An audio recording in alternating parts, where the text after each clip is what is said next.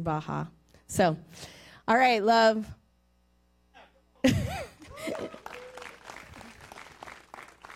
I will talk about Baja forever, but I'm going to let you preach. As you should. As you should. Talk about Baja forever. hey, uh, super excited. Want her to just, uh, wanted my wife just come plug it and just really talk about it once again. Obviously, um, a lot of you have signed up. You've been hearing about this, and we're so excited. I think we have about 15 people registered to go. Uh, we're trying to get to 20. We want to take 20, believing God for 20. So if you have yet to sign up, uh, Mike, Oh, 30. Okay, okay. 50. We'll take the whole church. All right. Um, but uh, we, uh, Mike, Mike was talking to me about it. He's like, man, I heard about Mexico. You know, I, I heard it's kind of sketch down there. It's kind of dangerous. And I just told him when, when you go to a nation to get something from the nation, that's when you're in trouble. But when you go to a nation to go and give something, that's when they start looking out for you. Um, because we're building houses for the community and those who don't have, have homes. And so it's a super safe. We've been going for, I think, about 15 years, and it's been just been an incredible moment. Uh, you will love the tacos. The tacos there taste better in San Antonio. I don't know why, they just do. All right. Well, I digress. Everything production wise is out the window this morning. We're just, we're just a church. We're just a family. Everybody say, We're family. We're family. We're family in this place. You know, I know it's kind of hard with spotlights and a theater and coming in and the way that we do service. And we want to really create an atmosphere for the Holy Spirit to engage you in a real way uh, that would be transformational for your life. And uh, that's our whole heart. But I want to let you know that when you can just be family and you see one another and you ask the Holy Spirit to come and God starts to move, that truly is transformational. Without community, will you have any transformation? I'm going to tell you, in isolation, it's really hard to be transformed. It's really difficult that God has created us and has called us to be in a family, to be around one another. We had Freedom Weekend this weekend. Whoop! It was incredible. We, we had Freedom Weekend, which basically means it's a life group that goes through our freedom curriculum that he who the Son sets free is free indeed. Galatians 5 1, somebody. And so, if Christ came and he did what he said he was going to do, and he died, and he rose again, and he has the power of life over death, don't you think he has a power over your situation? Come on, somebody. I feel like I'm getting a little serious, a little excited this morning for what God wants to do for what he wants to share with us. So we got to pray for some people and lead them through some, some freedom and just incredible moment. People walking out, you know, maybe with down, uh, their countenance was on them. It was low, but they walked out high. I pray that happens every Sunday for you. Every Sunday you come through these doors as you invite your friends and your family. Thank you for bringing your friends. I, I see that. Yeah, thank you. Come on, somebody. Yeah, no one's clapping because the people not clapping are the ones who didn't bring any friends. I'm including one of those. But those who brought friends, we're so excited that you're checking us out this morning. It's great having you here. We really do enjoy you in this place, um, this spiritual family. We've been talking about promises and that God has promises for us. He has promises for His children. And this isn't a, a self help talk. It's not a talk to uh, be a prosperity gospel talk, but it's true that God has promises for you. Everybody say, God has promises for me. he has promises for you. And, and it's amazing how we can believe the most crazy things in the world. You know, you can believe all these crazy things like the Dallas Cowboys are going to go to the Super Bowl. That's crazy. You can believe these most ridiculous things. We don't have a hard time believing. I, I think 65% of those in our nation believe in aliens. 56% believe in Bigfoot. Look at your neighbor. That's either you or your neighbor believes in Bigfoot. I don't know which one it is. Y'all can talk about that at lunch.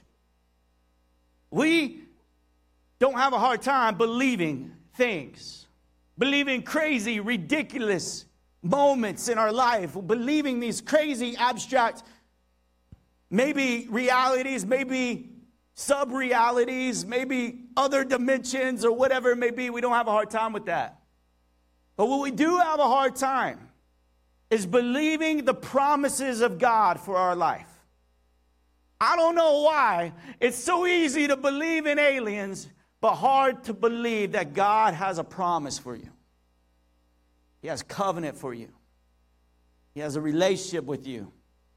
There's three things that we've been discussing last week during our intro, this week during our intro, through our life groups. The first one is if you understand covenant, you understand faith.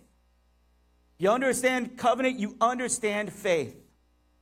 The covenant definition is this that we've been talking about a relational agreement, a partnership toward a specific purpose, treated with the utmost commitment and respect. That there is this covenant relationship, that God is a relational God. How many of you are glad that God's relational? That He didn't just make you and sit back with His arms crossed and hope that it all worked out as some deist. No, He's a God who's very involved in your life. He knows you, He knows your name, He knows what you're thinking about right now. Ooh, yes, he's, lunch. What's, what are we doing after this with the friend that I brought? He knows all those things. He knows what you are and who you are. And the second reality is this faith is your trust, your confidence in God, your covenant partner with God. It's a trust. Faith is a trust that moves us into a confidence trusting Him, trusting that He's a faithful partner, a true partner, that He's not going to negate His promises in His covenant. How many you know in our culture, when promises are made and broken left and right, it's hard to believe a promise. The longer you live, sometimes the harder it is to believe a promise. My kids are quickly finding that out. I would tell them something at four, and then at nine, they realize, Dad, you are a liar. It's so true that this is what happens, but God is trustworthy. And the third thing is you receive a promise the same way you receive anything from God, and it's by faith. By faith. By faith, the covenant is agreed upon. By faith, the covenant is held. By faith, we submit ourselves into that covenant. You have a promise, it moves you into a covenant which moves you into receiving it by faith. And in Genesis chapter 15, verse 1, we read about one of the first covenants made to humanity. It's the Abrahamic covenant. It says in verse 1 After this, the word of the Lord came to Abram in a vision Do not be afraid, Abram. I am your shield, your very great reward. God is making a covenant with Abram and he's saying, Do not be afraid, but step into this. Believe that I will go before you, I will go around you, and as surely as I spoke, I will fulfill that promise. I will fulfill it. And this is exciting because as we read about the Abraham covenant, we read that this covenant is an umbrella covenant. It's a covenant that, that comes over not just Abraham and his family, but over me and over you. This covenant is coming over us. It's, it's around us. It's, it's for us. And this covenant is this, is that I will be your God and you will be my people. I love to be God's people. Don't you love being God's people? It's like, man, I love being God's people. We could be some other people. We could associate with some other religion some other little g God, some other falsehood or idolatry. But no, we, we get to be the people of the, the living God, the massive God, the large God, the God who created all things, who always was, who is, and will always be the infinite God, is the God that we get to be the people of. I'm so grateful for that. Because in his goodness and in his greatness and in his deity that we get to be known by him known by him. We get to fall under this umbrella covenant the whole point of this message today, the sermon today, is that this promise, this covenant is for you. As God made it to Abraham, He's making it to you. He's forwarding you the same promise. He's forwarding it to you. But it, we sure are skeptical sometimes, aren't we? We're, we're negative. Uh, not, maybe not you, maybe the person you came with. We're negative, we're cynics, we're skeptical, we're, we're always questioning anything because we see broken institutions, we see Enron uh, falling apart and taking pensions and wiping away. Therefore, we'll be loyal to no company. We see these family units where a mom and a dad and they made a covenant there on the altar and they broke it and it's severed and, and we're just cynical. How many of you know somebody just got engaged and you're like, it's not going to last? Oh, they're never going to work out. I give them a year tops. We just move into the darkness of our souls so quickly. It's why it's so hard to keep these promises and believe that God is a covenant God for you. You see, when we live in brokenness, it's all this negativity. And, and how many you know that for every negative word spoken, you need four positive words to counteract that negative word. So when you when you think about yourself and everything that you said in the mirror to yourself, that outfit doesn't look good. That hair doesn't look good. Those don't look good. I'm not smart. I don't even know how to drive. No one knows how to drive. The city is full of awful drivers. Is it just me? Is that the negative? Like, that's my negative talk. But for every four things, you ha- uh, for everything, you have to have the rule of four. You have to have four positive things spoken. Four positive things. It's, it's hard for us. It's hard for us to have belief. It's hard for us to have faith. That's why you showed up this morning. You showed up this morning because you need a little more faith. I need to believe God is for me, not against me, just a little bit more today. Because when I was out during my work week and my nine to five, is it even a nine to five anymore, work at home? I mean, it's not really. I don't even know what you call it. But the work at home life, and I was, I was there when I was doing all this stuff. There's all this negative pressure that comes against us. Am I the only one? I mean, I, I feel like it's just toxic. And yet, Unbelief is so easy, but belief, whoo, to believe God's best for your life. You'll hear this sermon, and then your waiter will spit in your food or something like that. And you'll forget this sermon so quickly. Belief, faith, believing God is true, His promises are true. And when there's a promise made, usually there's a gift made with the promise. How many know that's true? When I committed to Brandy and she was going to be my wife for life, and I asked her to marry me, I gave her a gift. You know that gift? It, it was, it was expensive. I remember that gift was the cost of a car. In fact, I sold a car just to buy that ring. And, and I bought that ring because this promise that I made matters. And so I'm giving a gift to show that. And this is what they did in the ancient world is with this covenant, this promise to God, there was a gift exchanged and there was this moment where they would offer an animal sacrifice, the best of their livestock, the best, one without blemish. It's like, why are we, why are we giving that livestock? Let's give something, uh, maybe some bad fruit. Let's give maybe something with blemish. We actually need that one to keep producing, right? But they gave their best to remember this covenant. The best was one shed in blood. This was what was happening. And even our best gift was not quite enough, was it?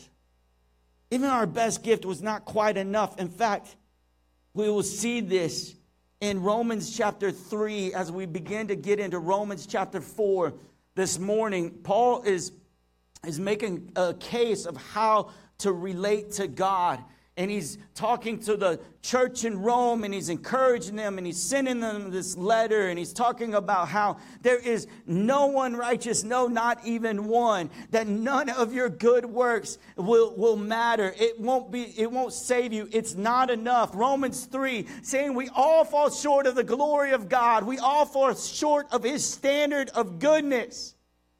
And if you stop at chapter 3, you're going to leave pretty depressed this morning.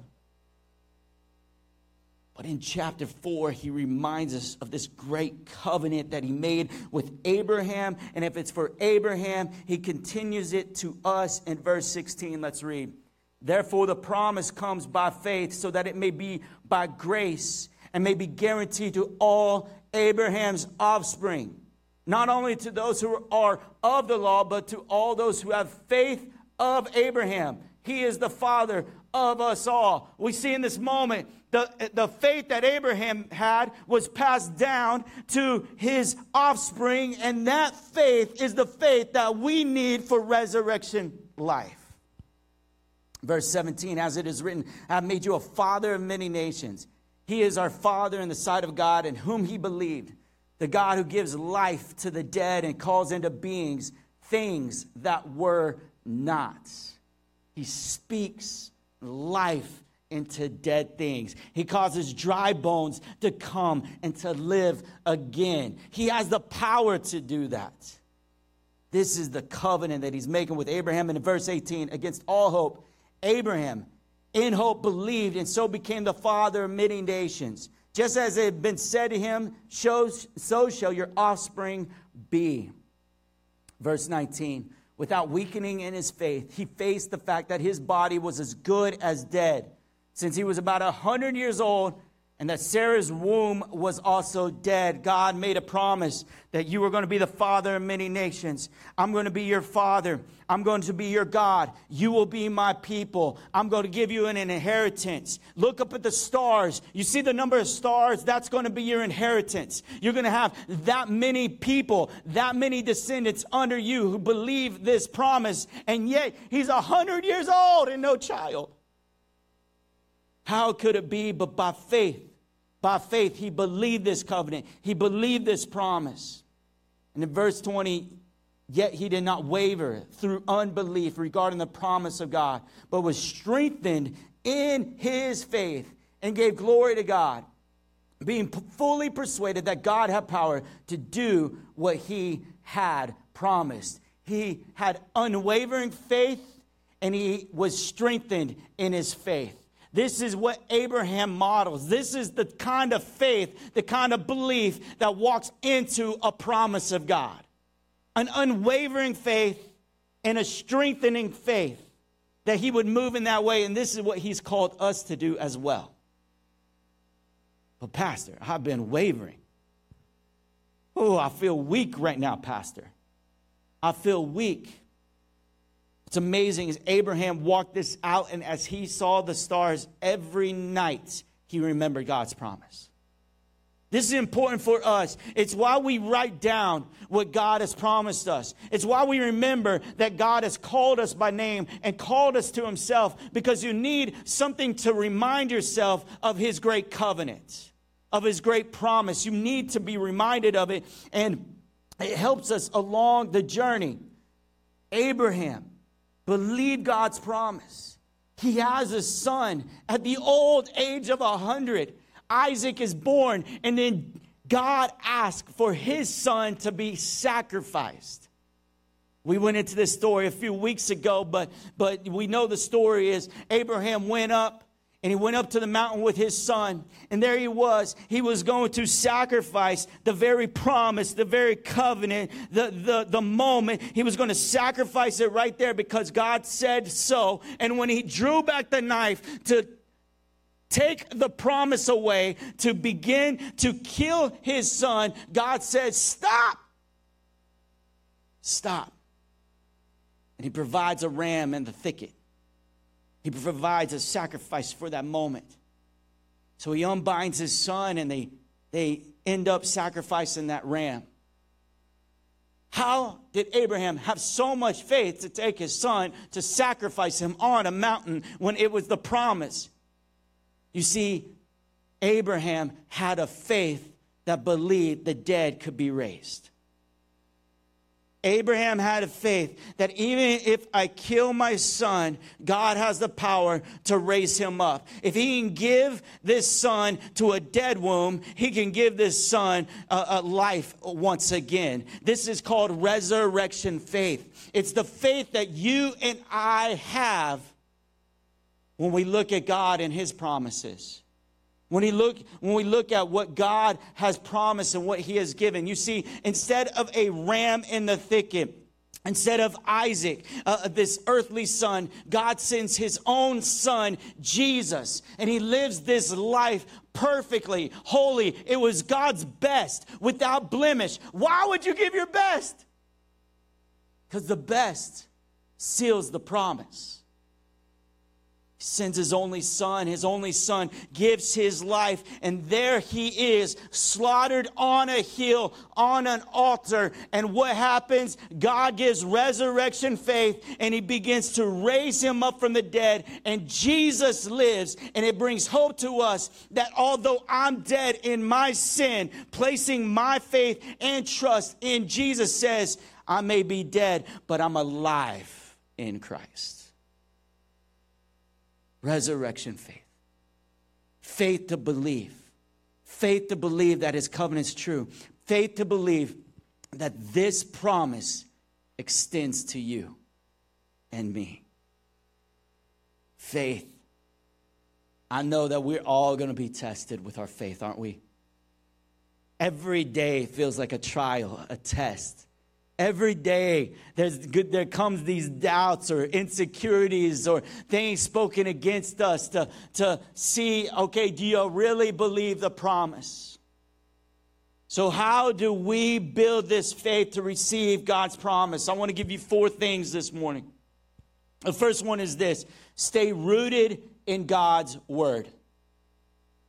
Romans 10 17. So faith comes from hearing, and hearing by the word of Christ. Stay rooted in God's word. You know, God made the promise to Abraham, and when he looked up at the stars every night, he remembered the covenant. I would love for you pick up your Bible right now, whatever it is. Is it your phone? Is it? Is it? Did you bring a paper Bible? Does anybody make paper Bibles anymore? Okay, I'm just kidding. All right, Pastor Austin has one. He's more holy. He's preaching next week. Okay, Hold it up. Hold it up. Now look at it. That is your star. These are your stars.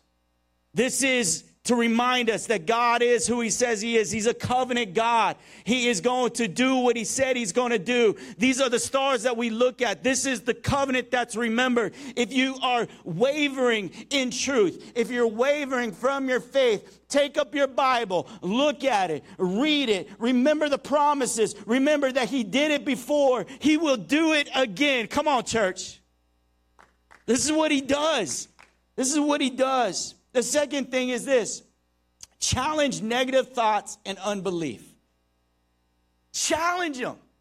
I was talking to a guy the other day. He's like, you know, I just I just go through life waiting for life to happen.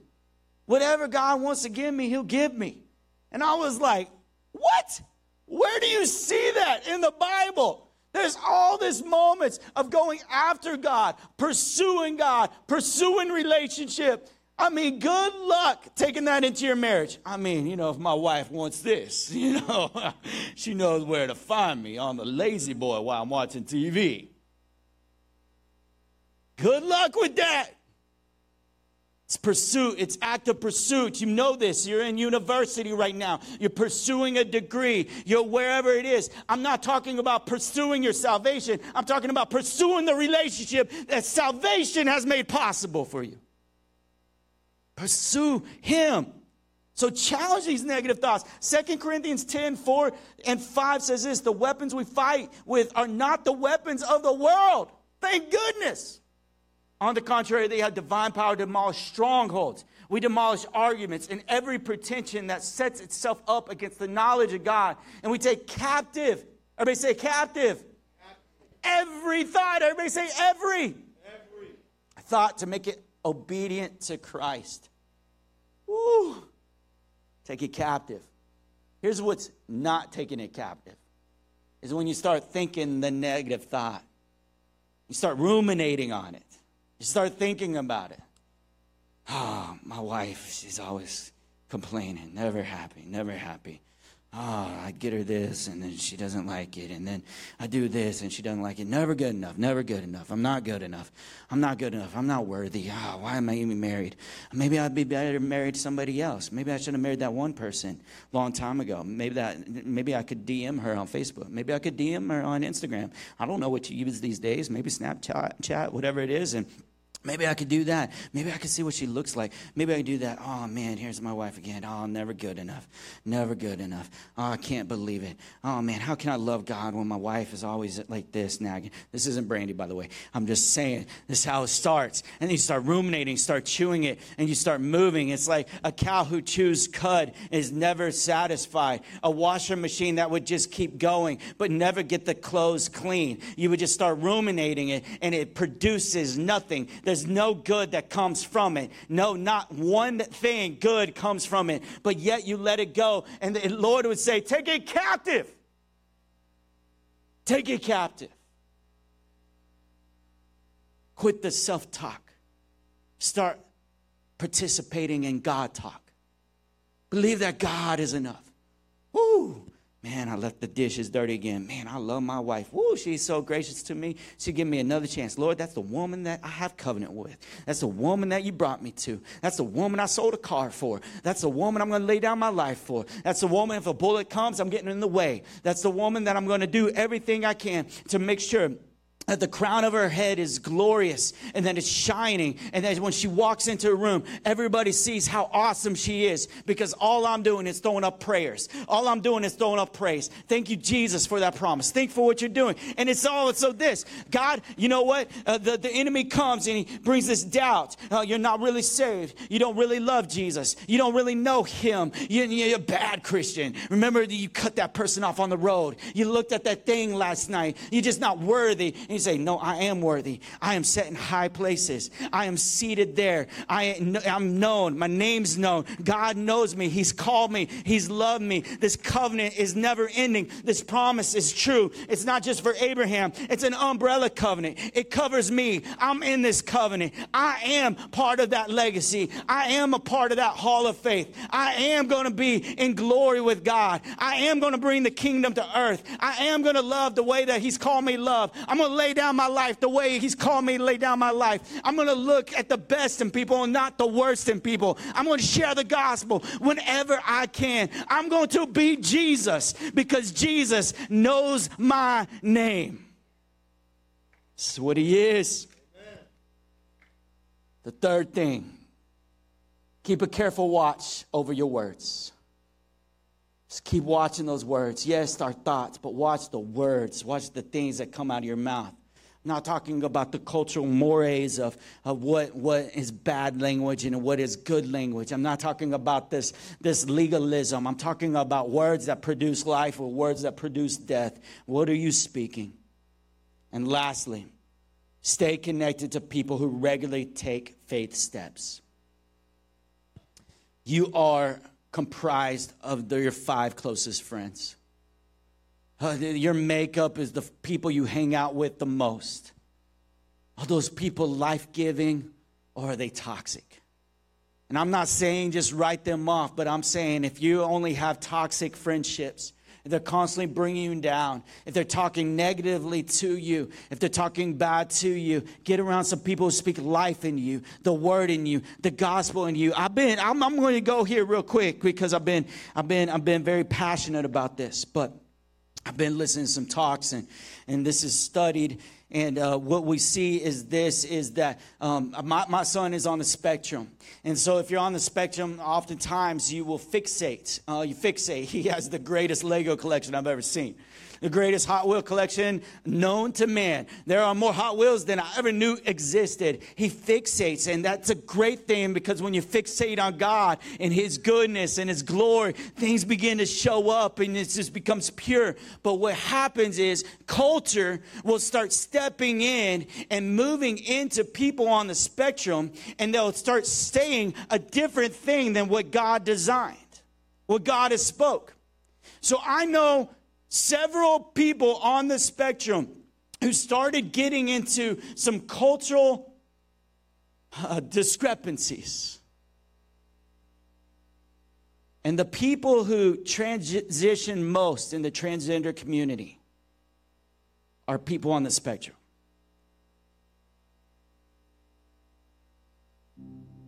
Transition and transgender, I'm not going political, I'm just saying this is what happens when culture gets out. when negative things happen and start questioning your identity and how God made you and your very makeup, starts moving you into dysphoria. You start moving into a place where you're questioning even your very identity and how God made you. And it's toxic. Not just with that, it's toxic in everything. It's toxic in the people you're around and, and whether you're seeing God's best for your life or it's always God's worst. Friendships matter. The people you hang out with matter. The things that you read matter. The word that you look at matters. This covenant matters. It matters for us in this, in this life.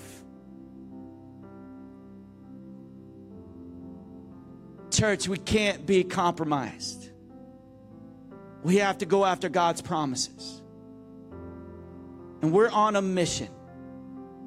On a mission to love people the way Jesus loved them. I, I, I want my son to know Jesus like I know him a relational father who loves me and is for me. I want my son's identity to be shaped by God and not by circumstance, not by culture. I want him to be shaped by God. And honestly, if I could be honest, I want that for you. I don't want you to fall into my mold for you or the way that I should make you or the way that I should speak into you. I want God to make you. I want God's promise for you to be realized in a whole new way. That you are His people. He paid the price for you so that you could have life and life to the full. This is what we're going after. It's kingdom culture, covenant promises, a God sized heart for the whole that's in our own. Fill it. If you would, bow your head and close your eyes this morning.